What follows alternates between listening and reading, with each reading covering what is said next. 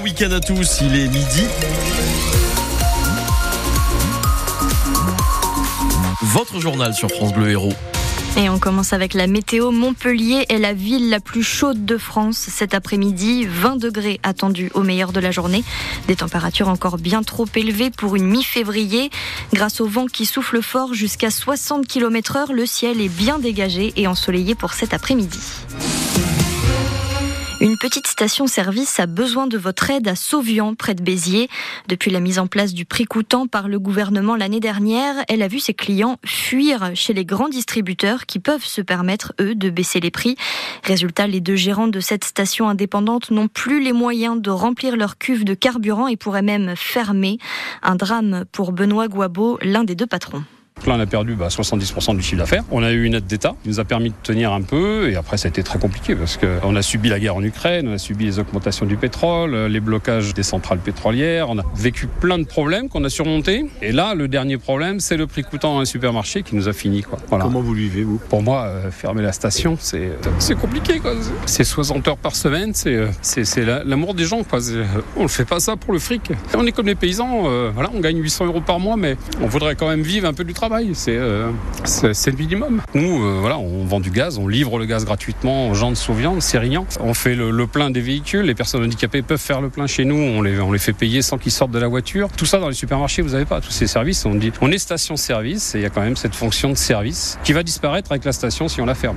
Plus de 2500 euros ont été collectés sur la cagnotte. Le gérant a besoin de plus de 14 000 pour remplir ses cuves. On vous a mis le lien de la cagnotte sur francebleu.fr si vous souhaitez leur donner un coup de main. Environ 60 infirmiers libéraux de l'Hérault et du Gard sont rassemblés depuis une heure sur le péage Nîmes-Ouest de l'autoroute A9. Ils demandent une revalorisation de leurs actes médicaux. Ça fait 15 ans qu'ils sont payés au même tarif malgré l'inflation et la hausse du coût de la vie. Ils regrettent aussi de devoir attendre l'âge de 67 ans avant de partir en retraite à taux plein. Hier, ce sont les agriculteurs qui se sont mobilisés au Leclerc de Montimaran dans le Biterrois. Une semaine avant le début du salon de l'agriculture à Paris, ils dénoncent le manque de transparence sur les étiquettes des supermarchés. Certains vins sont notamment présentés comme des vins français en rayon alors qu'ils ne le sont pas. Des viticulteurs sont donc venus les ranger au bon endroit. Une tentative d'homicide cette nuit devant la boîte de nuit Le Select, avenue du Mas Saint-Pierre à Montpellier. La victime est venue rejoindre une discussion entre deux femmes et un homme avant de se faire délibérément percuter par une voiture. Le conducteur a pris la fuite et la victime a été hospitalisée dans un état grave. Le plancher s'est effondré sous ses pieds. Un ouvrier de 35 ans est tombé de 3 mètres de haut alors qu'il travaillait sur le chantier d'une maison à Béziers hier après-midi. Ses collègues ont réussi à le dégager. Gravement blessé, il a été transporté par hélicoptère au CHU de Montpellier.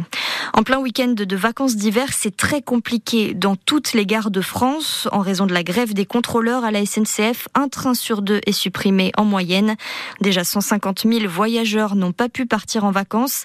Alain Krakowicz, le directeur TGV Intercité, fait le point ce matin sur les perturbations et les dédommagements prévus pour les passagers concernés. Malgré trois euh, chefs de bord grévistes sur quatre, on a pu faire rouler euh, un train sur deux. Pour dimanche, on sera un tout petit peu plus, on sera à 56%, mais évidemment, ça reste très faible et c'est pour ça d'abord que on tient vraiment à s'excuser parce qu'on sait euh, que ça représente de grosses, grosses difficultés pour ces 150 000 voyageurs qui n'ont pas de solution. Donc, on leur rembourse évidemment intégralement leurs billets. Et puis, on a voulu faire ce, geste commercial dont on comprend bien qu'il n'est pas à la hauteur des difficultés rencontrées par les voyageurs, mais 50% sur le prix d'un prochain sur le prochain voyage, quel que soit ce voyage, quelle que soit la destination, quelle que soit la date, il n'y a aucune démarche euh, à réaliser parce qu'on n'ajoute pas une galère à une autre galère. En gare Saint-Roch à Montpellier, le TGV de midi 6 à destination de Toulouse-Matabio est supprimé. Même chose pour le TER de 13h15 qui devait partir pour Avignon. 3 milliards en plus, c'est la somme que promet Emmanuel Macron au président ukrainien Volodymyr Zelensky. Deux ans après le début de la guerre en Ukraine, les deux signent ensemble un nouvel accord de sécurité censé garantir à long terme un soutien civil et militaire. Comme tous les samedis depuis le mois de novembre, des rassemblements en soutien au peuple palestinien sont organisés dans l'Hérault. Départ du cortège montpelliérain à 15h depuis la place de la Comédie, même heure pour 7 devant la mairie. 20 degrés cet après-midi à Montpellier en plein mois de février. On l'a dit, il fait trop doux pour la saison. Résultat, plus des trois quarts de la France, dont l'Hérault, sont en alerte rouge au pollen aujourd'hui. Les personnes allergiques doivent donc faire attention, notamment près des cyprès, des aulnes et des noisetiers.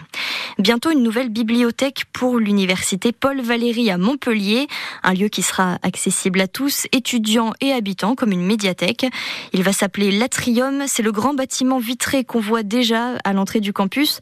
L'intérieur de 15 000 mètres carrés est ultra moderne, conçu dans le respect de l'environnement. Marc Dumont, directeur de la bibliothèque universitaire, est fasciné par son architecture. Vous avez l'impression que c'est un cube hein, quand on se met de l'extérieur.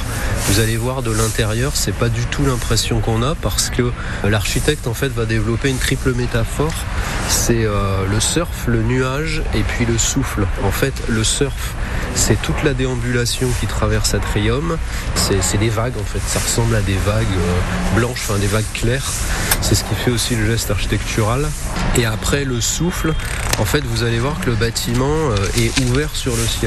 Un atrium, c'est la partie de la villa romaine où on reçoit les invités, donc c'est une fonction sociale. C'est la première pièce où on rentre et c'est distribué en fait autour d'une cour ou d'un jardin intérieur. Vous avez euh, des, balcons et des patios et c'est complètement ouvert sur le ciel. Et après, la troisième métaphore, c'est le nuage.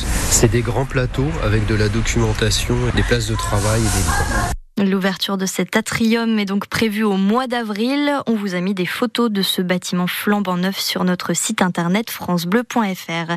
En rugby, le MHR espère l'emporter ce soir face au Racing 92. Les Montpelliérains sont toujours derniers du classement provisoire de top 14, le Racing quatrième. Par contre, les rugbymen biterrois sont leaders du classement de Pro D2 après leur belle performance d'hier soir contre Mont-de-Marsan, score 25 à 20.